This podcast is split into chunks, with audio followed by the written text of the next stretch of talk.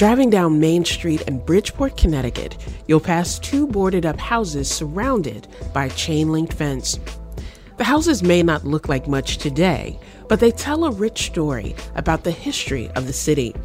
They're the homes of sisters Mary and Eliza Freeman, two of the most prominent black women in pre Civil War Connecticut. Fast forward to the present, and one Bridgeport woman is on a mission to restore those houses and preserve their story. This is Disrupted. I'm Khalilah Brown-Dean. Today we're looking back at how Black Americans have shaped Connecticut history. Later we'll hear about the 29th Infantry. It was a Black Civil War regiment in Connecticut.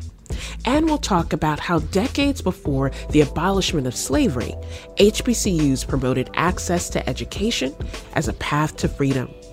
But first, Maisa Tisdale. She has deep roots in the Bridgeport community going back six generations. She lived her life within a six mile radius of where her great, great, great grandmother was born. Her parents were civil rights organizers and activists. Maisa has dedicated much of her career to uncovering the rich history of a planned neighborhood for Black and Indigenous Americans in Bridgeport in the 1800s. As president and CEO of the Mary and Eliza Freeman Center for History and Community, she's working to renovate these historic homes of the Freeman sisters. We last talked to Maisa on our show about two years ago, and we wanted an update because the center was recently awarded a $750,000 grant by the National Park Service. It's part of the Historic Preservation Fund's African American Civil Rights Grant Program. Maisa Tisdale, it's great to have you back on the show. It's great to be back. You know, we spoke about two years ago about the Freeman Center, about the history of those founders and what it means nationally and globally to have this project. But for our listeners who may not remember that conversation, give us a brief overview of how the Freeman Center got started. Well, the Freeman Center grew out of a movement, a grassroots movement to save the Mary and Eliza Freeman houses in Bridgeport, Connecticut from demolition. And the houses were built in 1848 by two sisters, and they're the last remaining houses of one of the oldest settlements of free people of color in the nation. So, that history of having two women who were at the forefront of that effort during that time when we know women overall had very few rights that were protected. And to have these two black women say, we want to come together, create this sense of community and building together. It's not lost on me that you are the person who's helping to continue that legacy. What does it mean for you to be president and CEO of the center, to continue that legacy and share its importance more broadly? What does that mean to you? It means everything. Um, you know, when you when you're growing up and people ask you what you want to be, you think of things that you've heard of. I want to be a doctor, a lawyer, or uh, a nurse, but you don't I never could have imagined actually having a job that immersed me in the history of African American people, especially in the local history here in Bridgeport, Connecticut. So for me, I've always had a love of history, and my mother's family um, arrived in Bridgeport not long after the Civil War in the 1870s. My father's family came during the Great Migration up from the South. And so they were history buffs, but they also passed on family history. And I knew this place was a special place. And over the years, you, I've heard so many disparaging things about Bridgeport, and not everyone holds their head up with pride. But I always felt, I knew in my heart of hearts that there was something special here, something I could feel it in the soil beneath my feet. And it turns out that Bridgeport, Connecticut has very deep African American roots and, of course, indigenous um, roots because though these are the people who who um, you know lived here and originated here and to bring so many groups of um, people of African descent together in the 1800s and so many people from different tribes together and have them build a settlement in an urban community that had a reach be, throughout the Atlantic. It was just amazing. And then to think that this community was right here all along. So I, I wouldn't have never dreamed that I could really just uh, work every day at something that was so close to my heart. Dreams are powerful. They're powerful for inspiring us, in many ways, convicting us as well. And when you were here on the show two years ago, you talked about your dream of spreading, spreading the story of the Freeman Center to more people, helping them understand not just that history, but that present, real day connection to strength and power and agency that too often gets overlooked for people in Bridgeport. And that's really part of a national story about community visibility that dream has continued and has materialized in some ways with the latest award for the Mary and Eliza Freeman Center from the National Park Service. You've now received a $750,000 grant as part of the Historic Preservation Fund's African American Civil Rights Grant Program. What does that grant mean to your work, to the, the work of the center? And how will those funds allow you to continue those dreams and make them into realities for the people of Bridgeport and those more broadly who will now be able to know the center? So, this grant is really important. We had received um, grant monies, um, which are in escrow from the state of Connecticut. We had $1.6 million set aside in escrow. Now, the dilemma was um, that this money has to come into the restoration process of the Eliza House last. It's the last money in. But we needed the first money in so that we could get started. And we wrote a grant um, to the National Park Service, to the Civil Rights um, Program, um, Preservation Program, for that first $750,000 that we needed to actually start construction on the site. And then we can move on into the funds that are waiting in escrow. So we really, really needed the money to start the project. For the National Park Service to step up is extremely significant and validating for all of the people um, who have pushed for this project from the very beginning because what we had to do is prove the significance of these houses and the Little Liberia community to the national struggle, the national evolution of civil and human rights. And so that was a story that unfolded little by little as we did our research, where we saw that Little Liberia was not just a place people moved because they didn't have anywhere else to go or because white people weren't nice to them back then. This was a planned settlement. It was, in essence, self segregating. And it was a place where people could work and they could also serve other um, people of color. So it was a sanctuary city that, that allowed um, people from diverse indigenous and African um, American backgrounds to come and be whoever they were in a place where they were safe. They were extremely prosperous because they leveraged um, trade ties and networks um, with the Black Atlantic, with other free Black communities. But what we saw that we didn't know when we first started researching is that they also played a role in trying to bring about freedom and opportunity for um, people of color. So I found it really interesting that early on, one of the advocates who was fighting for the right to vote in Connecticut, um, Connecticut's an interesting place. This, pro- this project has taught me a lot. Um, Black men who had who had property were allowed to vote when this state was a British colony. So the British had actually allowed free Black men to vote.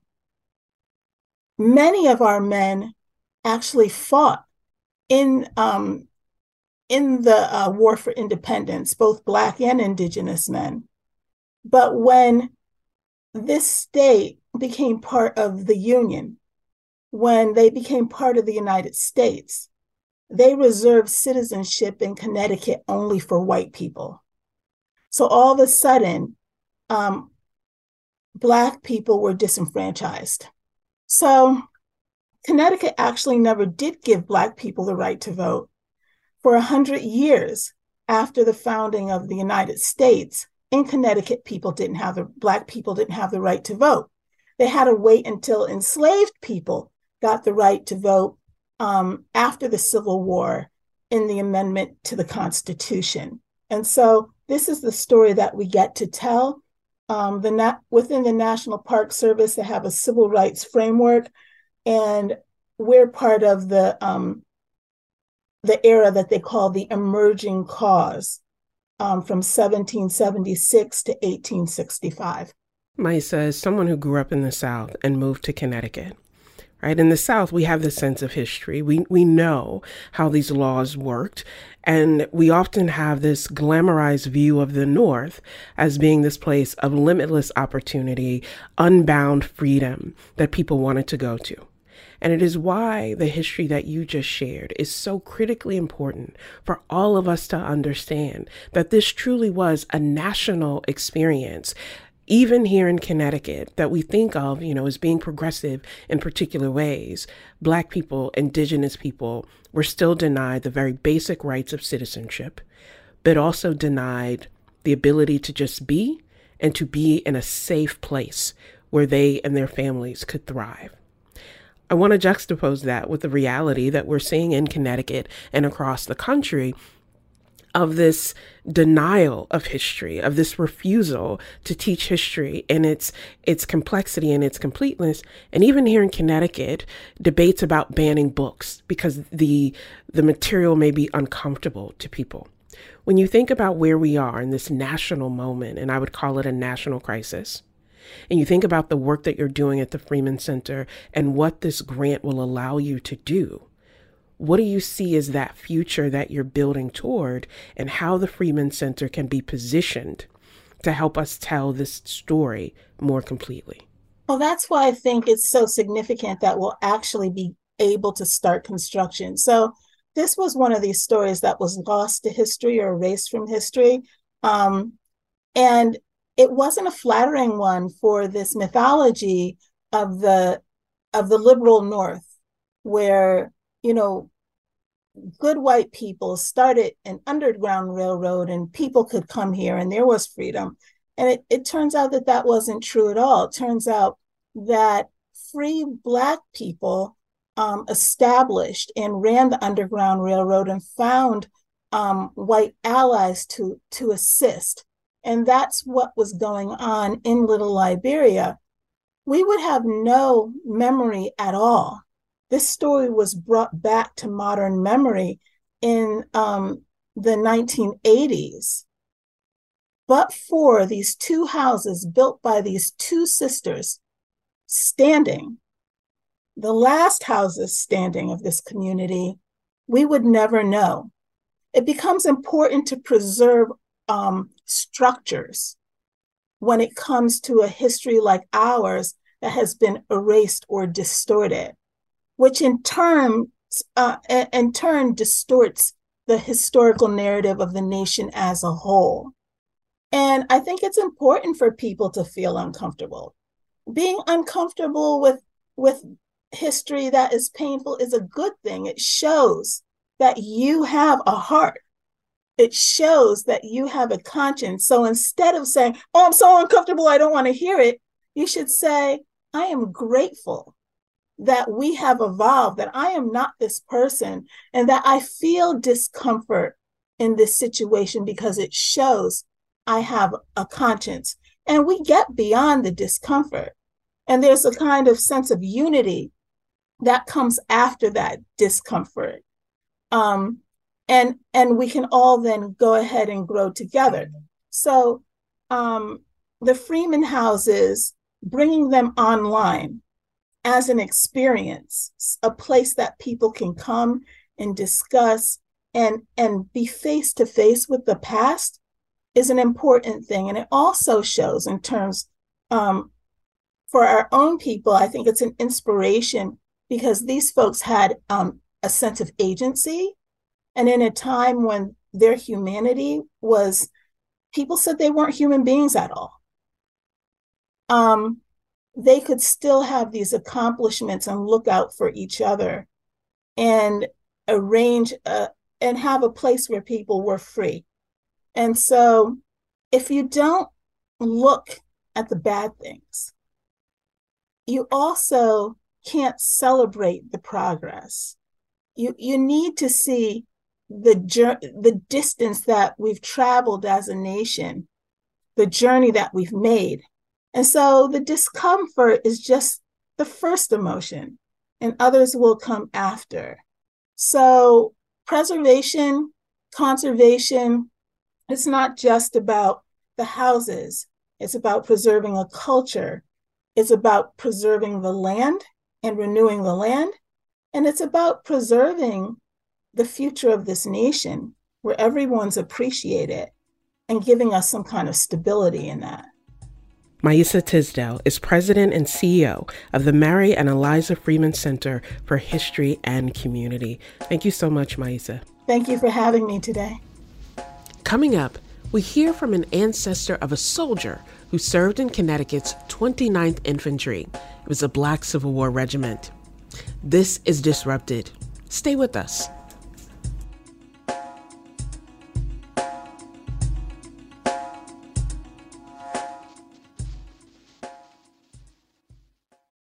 Support for this podcast comes from Hartford Healthcare. Elevating Health is funded by Hartford Healthcare. The FDA has recently approved Zepbound, a new medication for chronic weight management. Dr. Devika Umashankar, Hartford Healthcare's System Medical Director of Medical Weight Loss, tells us more. Zepbound helps decrease hunger and increase satiety levels. Taking this medication for 72 weeks, people can see at the highest dosage approximately 48 pounds of weight loss. So, definitely a powerful drug and another powerful tool that we have to utilize to help individuals who struggle with obesity. For those ready to explore their medical weight loss options, Dr. Umashankar has advice on the first, most important step I don't think anyone knows you better than your own primary care physician. So having that conversation whenever you feel ready is so important because these medications are quite powerful and do need to be monitored on a regular basis. To learn more, go to ctpublic.org slash elevating health. This is Disrupted. I'm Khalilah Brown-Dean. In January 1864, Frederick Douglass stood on a balcony overlooking an Army encampment in the Fairhaven section of New Haven. He addressed Connecticut's 29th and 30th Volunteer Infantry, comprised of African American men recruited to fight in the Civil War. You are pioneers of the liberty of your race. With the United States cap on your head, the United States eagle on your belt, the United States musket on your shoulder, not all the powers of darkness can prevent you from becoming American citizens. One of the men in the crowd that day was 38 year old Private Orrin Benjamin Hawley. Orrin's great great grandson is Charles Ben Hawley. He discovered his ancestors fault in the Civil War and now shares those lessons across the country. Ben is a West Haven, Connecticut native, and he currently lives in Washington, D.C. We talked to him back in 2020 about how he found out about his family's connection to the Civil War. I came upon this quite by accident. I had made uh, friends with uh, a man who is uh, he's passed now, but he's a historian, uh, uh, Bill Gladstone, and Bill shared with me that he had found a photograph, a photograph in the local New Haven uh, Connecticut newspaper. The photograph was of the 29th Colored Volunteer Infantry Regiment and showed the regiment in camp at Beaufort, South Carolina. Les, having heard that the family members were in the Civil War, got a copy of the roster and immediately noticed seven Hawley names on the roster. Thus began my trips to the National Archives in Washington, D.C. to discover more about these men. Um, I was actually an amateur genealogist digging through the files and was delighted to find Orrin Benjamin Hawley, our great great grandfather, a private in the 29th Regiment. Orrin Benjamin Hawley was born on October 2nd, 1826, in the town of Redding, Connecticut, the son of Harry Benjamin Hawley, and died September 9th, 1900, in New Haven, Connecticut. Both Orrin and his wife, Mary, are buried at the Evergreen Cemetery in New Haven. The couple was the proud parents of 17 children. When I learned that, I almost fell out of my seat. Who has 17 children? But they did. And then we were to discover later on that two of the children died. And this was quite common in agricultural families. Around 200,000 black soldiers fought in that war, including men from Connecticut. Here's Ben Hawley talking about the men heading off to war from New Haven. They assembled on the green, uh, and uh, the, the ladies of the, the, the soldiers, which was quite common in those days, carried flowers. And as they marched through the streets to the waterfront, they threw flowers. And uh, I, I, I just try to picture that and that just brings up a vision that I'm happy and, and proud to talk about. Um, they uh, boarded the, the battleship Warrior um, and left New Haven, oh, uh, March 8th. They boarded the ship and, and went on to uh, South Carolina, B- Beaufort, where they trained and did uh, exercises that got them used to being soldiers. If you would realize too that these were men who probably never held a weapon in their lives, didn't know left face from right face or how to salute, but they learned very well. Frederick Douglass spoke to the 29th after there was some complaining that the uh, the soldiers they, they they were angry because they didn't have any black officers. Um, so Fred gathered them around and talked to them and said, I'm paraphrasing now, listen, you have to learn your trade first. He said, look at your uh, weapons. Who made the weapon? The white man. Your uniforms. Who made the uniforms? The white man. Learn your trade, do it well, and then you can lead uh, the uh, black soldiers. And uh, I, I thought that was very significant um, for, uh, for Fred to say that. I think there's a, a life lesson there about that idea of dignity. And to think about these were black men at a time who were denied dignity, denied humanity, denied the very basic protections of citizenship, but were willing to come together and fight for something that was bigger than they were. And that legacy, we hear it, we hear the pride in your voice as you talk about that regiment and talk about your family's connection to it. You know, they, they back then when people enlisted for the Civil War, they they all went, the whole neighborhood went. Um, Orrin, my uh, ancestor, and his brother Aaron um, had his father-in-law Orrin had his father-in-law in the same uh, unit. Can you imagine having your father-in-law next to you? You know, because soldiers they they carouse and they play cards and they drink and they curse and all that. And can you picture uh, this man, Orrin, uh, having the eye of his father-in-law on him while everybody else had a good time? I, I, I, just wonder how that might have gone.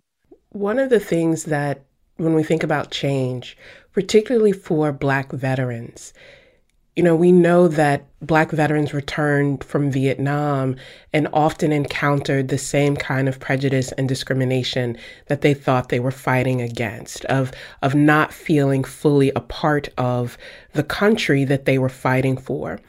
Was that the same for this regiment as they returned back home to Connecticut?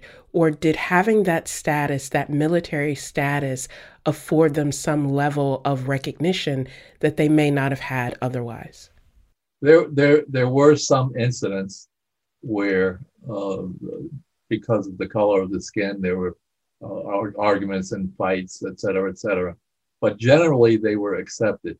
Now, when they were discharged in October 1865 in Hartford, uh, Governor Buckingham and another one, he made a long speech about you men have done well, you've served your, your, your state and your country well. Now just be prepared because of the color of your skin, you may not get a, a, a good break. And we're proud of you and we want you to walk with dignity. I'm paraphrasing now. But Governor Buckingham was really in their corner. Now, in 1864, now remember, they had been in, the war since 1863. So they fought a year without getting paid at all. And Governor Buckingham went to the legislature, got the money, and made sure that they were paid. And uh, I have to salute the governor for for his his steadfast support of uh, these colored soldiers. Now, in addition to being a descendant of the 29th, you also are part of, of Massachusetts 54th Regiment, which commemorates one of the first African American regiments of the Civil War. What drew you to becoming a reenactor, and how do you share that experience with others? I've always been fascinated with history. And then when I found out that I had a Civil War ancestor, I mean, I went bonkers. And I, I, I, I, I, my wife will tell you that when I meet somebody and they mention the Civil War, it's like I've recited this. Let me tell you about the 29th, the black soldiers who fought from Connecticut. It's, it's a standard sentence I begin my, my talk with. Um, I, I, am just very, very proud, and I hope the rest of the country and the rest of the state learn of this and of their bravery. Um, there were no desertions uh, in, in the whole regiment. You know, sometimes when I, I make my little presentations here and there, and uh, they're called living histories, and you know, you go to a gathering and people are standing there, so you you stand there and you give your little little little story, and so many times people will say, especially white people, they'll say, I didn't know. I didn't know. And, and the question is not rhetorical. Why didn't we know? That question of, of what we can do, what we can do together, what we can do collectively to address some of these concerns, but to also have that shared sense of ownership is also important when we think about the connection to lineage and legacy. What's something that you learned about your ancestor Orrin that makes you particularly proud? They were proud. Oh, let me tell you, Orrin's wife, um, after Orrin had passed, uh, she went to get his uh, bounty. That was uh, a pay, you know what a bounty. It was a payment for his service, and she wrote to uh, whoever she wrote to in, in in Connecticut and they wrote back and they said, well, you you can't be. You're not um, Orrin's wife. His wife's name was uh, Lucy Sands. And uh, make a long story short, Lucy wrote back to the government, and I have a letter. I have the letter, or at least a copy of it. And she said, Orrin was a good man. Uh, he and I lived together lived together back in 1880, Lord. she said well, that's that. a scandal. We, we, we, lived together, and but we never married, and uh, things. Well, we, we we decided to separate, and and uh, I I think Orrin is a good man, and his wife Marianne is a good woman too, and they both deserve um, the recognition by this this payment, this payment of the bounty. I mean, you tell me that especially tells me what he was made of. Uh, I'm very proud of that fact, and uh, very proud that I have the the letter too, or a copy of it. There's now a monument dedicated to the 29th Regiment in New Haven. Why do you think those kinds of monuments and markers are important for remembering the history that you've been talking about? it, they're very important because they stand as a quote unquote memorial to their uh, their their patriotism and their fortitude for fighting in the Civil War. And again, uh, uh, most people didn't know, um, and and it recognizes that, and that's that's a good part. That's a great part of history. Ben Hawley is a descendant of Connecticut's 29th Civil War Regiment. He's a West Haven native and currently lives in Washington, D.C. Thank you so much for joining us today. Thank you. I appreciate your indulgence. You can find photos of the 29th Infantry on our website at ctpublic.org slash disrupted. Coming up, we explore the history of historically black colleges and universities and their role in promoting access to education even before the abolishment of slavery. This is Disrupted. We'll be right back. When we think of slavery in the U.S., we don't usually think of Connecticut, but slavery happened here. The probate inventory mentions three cows, two barns, one enslaved Negro woman, and one Indian boy. Coming March 18th, a special series, Unforgotten, Connecticut's Hidden History of Slavery. Visit ctpublic.org slash unforgotten. Funding provided by the Wadsworth Atheneum Museum of Art and the Amistad Center for Art and Culture. Connecticut's own Jacques Pepin is a culinary icon. When you make a contribution to Connecticut Public today, you can experience a once in a lifetime dinner with the acclaimed PBS chef and author on Monday, May 6th at the gorgeous Oceanfront Madison Beach Hotel in Madison, Connecticut. Sponsored by Isana Plastic Surgery Center and Med Spa and Fuchs Financial. For tickets, visit ctpublic.org/pepin. Welcome back to Disrupted. I'm Khalilah Brown-Dean. The majority of HBCUs in this country are located in the South. And it makes sense, given the geographic concentration of black communities and the historical development of these institutions. But in 1831, New Haven had the opportunity to be home of the first HBCU in the Northeast a black minister named Peter Williams joined with a white abolitionist named Simeon Jocelyn to announce a plan to start a black college. When the mayor of New Haven heard about the plan, he wasn't happy and worked to prevent it. Here's more of the story from a People's History of Dixwell walking tour. It's voiced by students from the Metropolitan Business Academy in New Haven.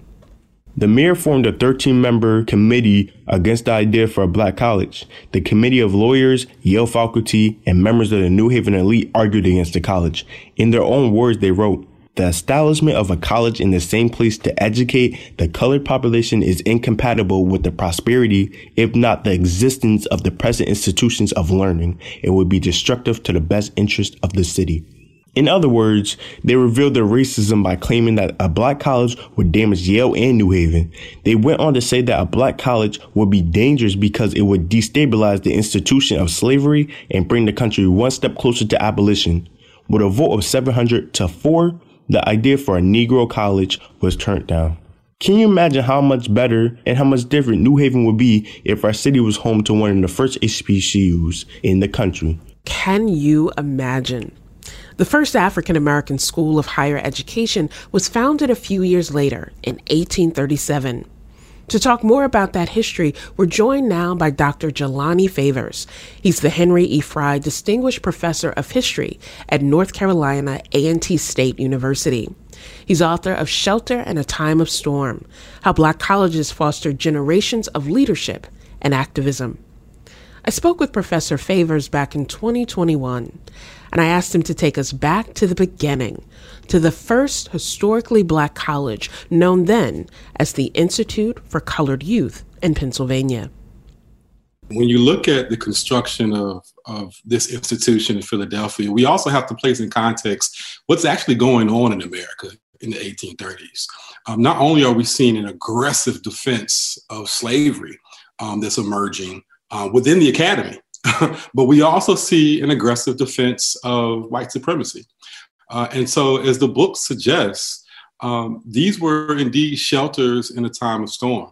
Uh, we must remember that it was illegal even to teach uh, enslaved Africans to, to read um, throughout the Deep South. And for those Black folks who were in the North, they were fighting to remain free and again having their, their humanity questioned. So uh, when this institution begins in 1837, it is a radical concept, a radical idea um, prior to this, you had institutions like the African Free School that existed in New York. Um, so there were attempts to to create um, headway, right, into to educating Black folks. But from the very beginning, it was very clear that these institutions were going to be going to be doing a different type of education. The students who attended these institutions were being taught to see themselves as cultural and political change agents, um, to use their voice to articulate for a, a end to slavery, but also uh, for an end to white supremacy. And that's exactly what they did. That idea that for Cheyney to be created in Pennsylvania in 1837, before some of the protections that we now think of were embedded in the Constitution in order to support students of color, was, as you said, an act of resistance. Who were the students that were attending those early HBCUs to understand that by going to a college to seek higher education or access to education in general could actually be challenging their safety as well?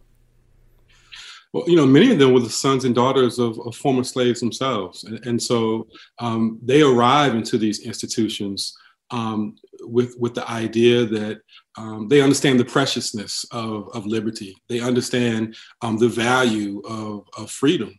Uh, and, and so when they enter into these institutions, um, you know, that's one of the things that one of the things that I think is special about Black colleges. It simply wasn't about um, you know learning Greek and Latin and, and science and chemistry, but as I argue in the book, it's about a second curriculum that emerged within these institutions, and that second curriculum was um, buoyed by the ideas, buoyed the, by the ideas of, of, race consciousness and idealism and cultural nationalism. And that's aided by not simply the, the faculty members who are teaching at these institutions, but also this endless parade of, of activists and leaders who are making their way into these institutions to speak to students. Imagine being a student at the Institute for Colored Youth and Henry Highland Garnet shows up and Frederick Douglass shows up right? And these are your, you know, these are the folks who, who, who you are rubbing shoulders with and who are talking to you about the freedom dreams of black folks and, and what you need to be doing to engage in the deconstruction of white supremacy. That's what this space um, was really all about.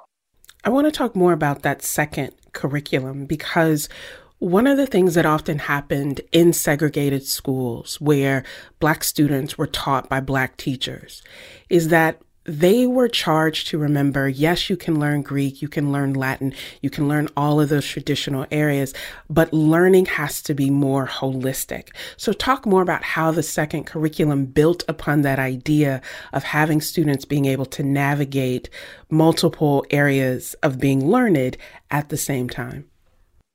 You know, I, I think that the freedom of Black folks w- w- was literally predicated upon that idea as I said before, you know, these were institutions that from the start, they understood that they were educating a group of, of, of young people who the dominant society had deemed inferior, um, that had deemed uh, um, uh, incapable of adjusting and, and, integrating into society. I mean, th- these ideas go back to Thomas Jefferson and so many of the other so-called founding fathers who espoused on these concepts, who wrote on these concepts, who taught these concepts within predominantly white institutions. And so Black colleges became a very radically different space. And so when we talk about the second curriculum, again, I define that through race consciousness and idealism and cultural nationalism. These are the three concepts which, which were brimming within these institutions. I talk about this in the introduction of the book of uh, James Weldon Johnson arriving at, at Morehouse College and saying uh, in his, his memoirs that,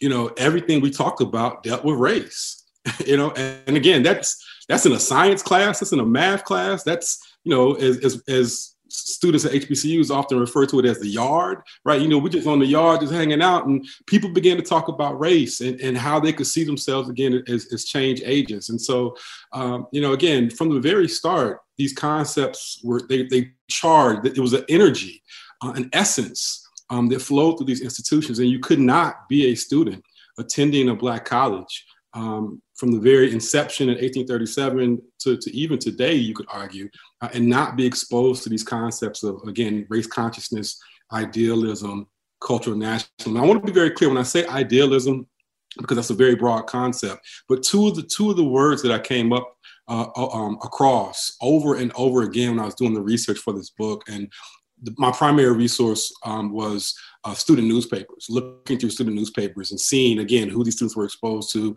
what type of classes were they were taking, who were the faculty who were on these institutions, what were their thoughts as they began to write editorials.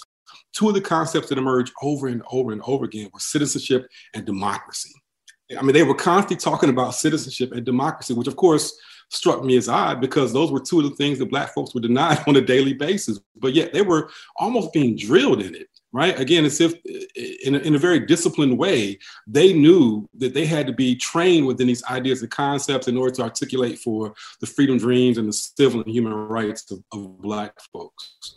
Jelani, one of the challenges that I think have been a part of the evolution of HBCUs, one of those challenges has been understanding their position within this broader structure of the United States, this broader framework of denying Black agency and denying Black brilliance, and understanding that they have an obligation to affirm that, as you mentioned, and to promote citizenship, democracy, and connection. But to also understand that as an institution, they have to survive and often that has meant having more conservative leaders who want students to promote the very best of the race, so to speak, was, you know, one of the, the phrases used, and engaging in a sort of respectability politics of we need to be more conservative in our demeanor because we want to show that in fact what we are fighting for is worthy. Do you see that tension playing out across HBCUs historically, or do you think that it depended on, you know, which schools or where they were located or who was leading them? Well, that, that last part is, is an excellent point. Is that it definitely depended on on the schools and the institutions and, and, and ge- geography and, and the politics of, of, of, of, the environments in which they were surrounded. Uh, but one of the other concepts that I use in the book um, is this idea of communitas. Um, it, it's a, a, term which was originated by a cultural anthropologist, and it simply gave me a different way to talk about space and the importance of space. And one of the things that I found very unique about HBCU life um, is that the space in itself was extremely complex. Right, is that you get this sort of interstitial space, right? Like a space within a space. So at the top, you have administrators who are doing what they need to do and saying what they need to say in order to uh, uh, preserve the viability of the institution and, and court funding from both state legislators and private benefactors. But at the lower level, this is where you begin to see the work of the second curriculum really get, really beginning to take place. And, and it's a special thing to, to see a, a, a faculty member be able to close their doors, right, to, to, to their classroom and to begin to work, right? To, to, to embolden and affirm Black youth in their identity, uh, in charging them with uh, uh, um, a mission, right, to engage in, in, uplifting the dignity and humanity of Black folks. And this is what took place, right? And so, yes, there's sort of this kind of public persona of, of, of Black college administrators having to toe that line of, of courting to, to conservatives uh, in order to preserve the financial, again, viability of the institution. But you also, below that, begin to see those same administrators specifically and deliberately hiring the type of faculty who would, would mold and shape uh, a very explosive and powerful generation of young student activists. Every couple of years, there's someone who will ask this question why do we still need HBCUs? So I, you know, give the scholarly side eye whenever I hear that question asked. But I think in this political moment, it's important to address what those institutions continue to contribute not just for Black students, not just for Black faculty, but for this country overall. What do you see as the, the place of HBCUs given this history that you talk about and the sort of current moment? You know, one of the things that um, I think has has really come to light, Black folks are exhausted. Black folks, it's tiring right? To, to be a black person in America and to constantly have your humanity and, and your dignity challenged um, and, and robbed from you.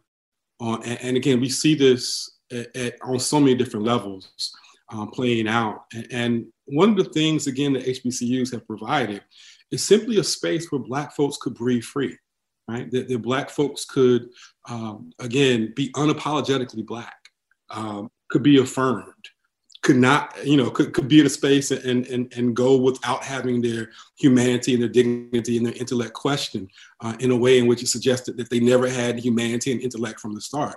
And I think that one of the things that we see taking place, uh, and and you know, this very well may be a slow building movement, um, but we do see people acknowledging HBCUs, and we do see a number of Black youth who are exhausted by their experiences at predominantly white institutions and say, look, you know, maybe I should consider going to a HBCU to where, again, they don't have to deal with these daily questions of, of whether they should be there.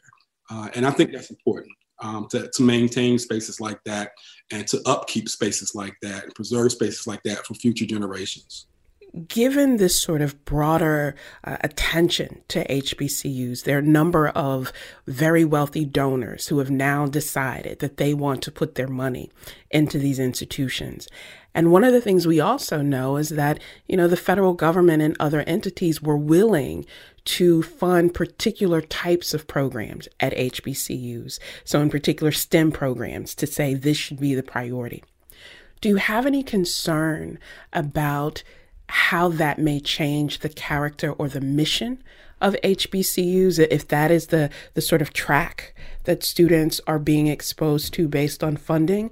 Or do you think that HBCUs can maintain that holistic view of what it takes to move community forward? No, I think that question is so spot on, and and you know I think you'll appreciate this this little uh, this little story. I, I, one of the the voices that I ran across in my research um, was a person who can really be considered the father of Black political science, um, and, and that is a gentleman by the name of Dr. Rodney Higgins, uh, who was the, the founding um, creator of political of the political science department at Southern University.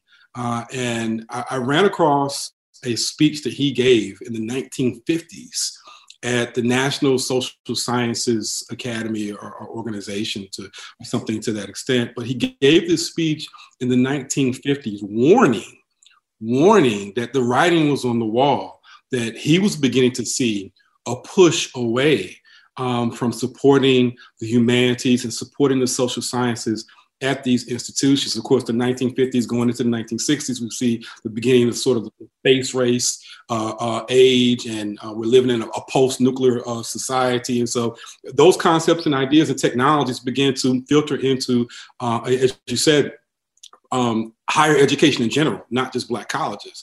Uh, and, and, so that begins to transform and change the curriculum. And it's Rodney Higgins who says, look, you know what, this is going to be troubling moving forward, particularly for HBCUs. Why? Because HBCUs had, again, um, provided a curriculum that um, provided training um, for Black students in humanities and social sciences. And without that training, right, how could we equip students um, to, to properly articulate the concerns and needs of, of Black people? And so moving forward, and this is something that I address in, in the epilogue of my book.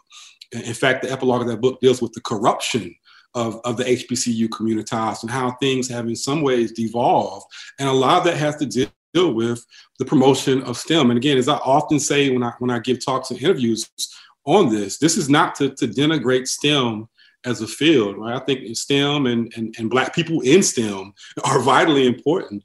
Uh, but the humanities and social sciences were the bedrock of the Black college experience. If we consistently focus and promote STEM on these institutions, and of course, much of that is done because, again, that's where the dollars are.